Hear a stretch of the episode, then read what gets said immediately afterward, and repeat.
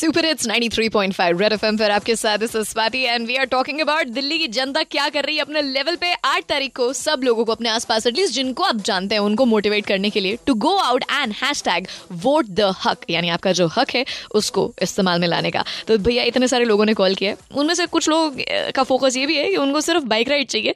But ना ना, इतनी आसानी से नहीं। I need to know what you are doing let's hear it मैं एक न्यूज़पेपर वाला हूँ। मेरे थ्रू जो मैं जितने भी मेरे वेंडर्स हैं, जितने भी हम हैं हम इन चीज़ों को सारा इन्फॉर्म करते हैं कि यार एटलीस्ट गुड गवर्नमेंट आए और न्यू एटलीस्ट कम से कम वोट तो हम दे ही दें। हेलो स्वाति जी नमस्कार।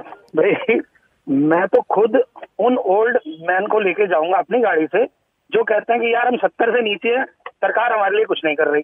हेलो स्वाति मैं हारिका बोल रही हूँ। स्वाति अभी 18 की तो हुई नहीं हूँ पर बहुत लोगों को अवेयर कर चुकी हूँ कि वोट देने जाना है आठ तारीख को। क्योंकि तो मेरे जो नेबर्स हैं वो वोट कभी नहीं करते।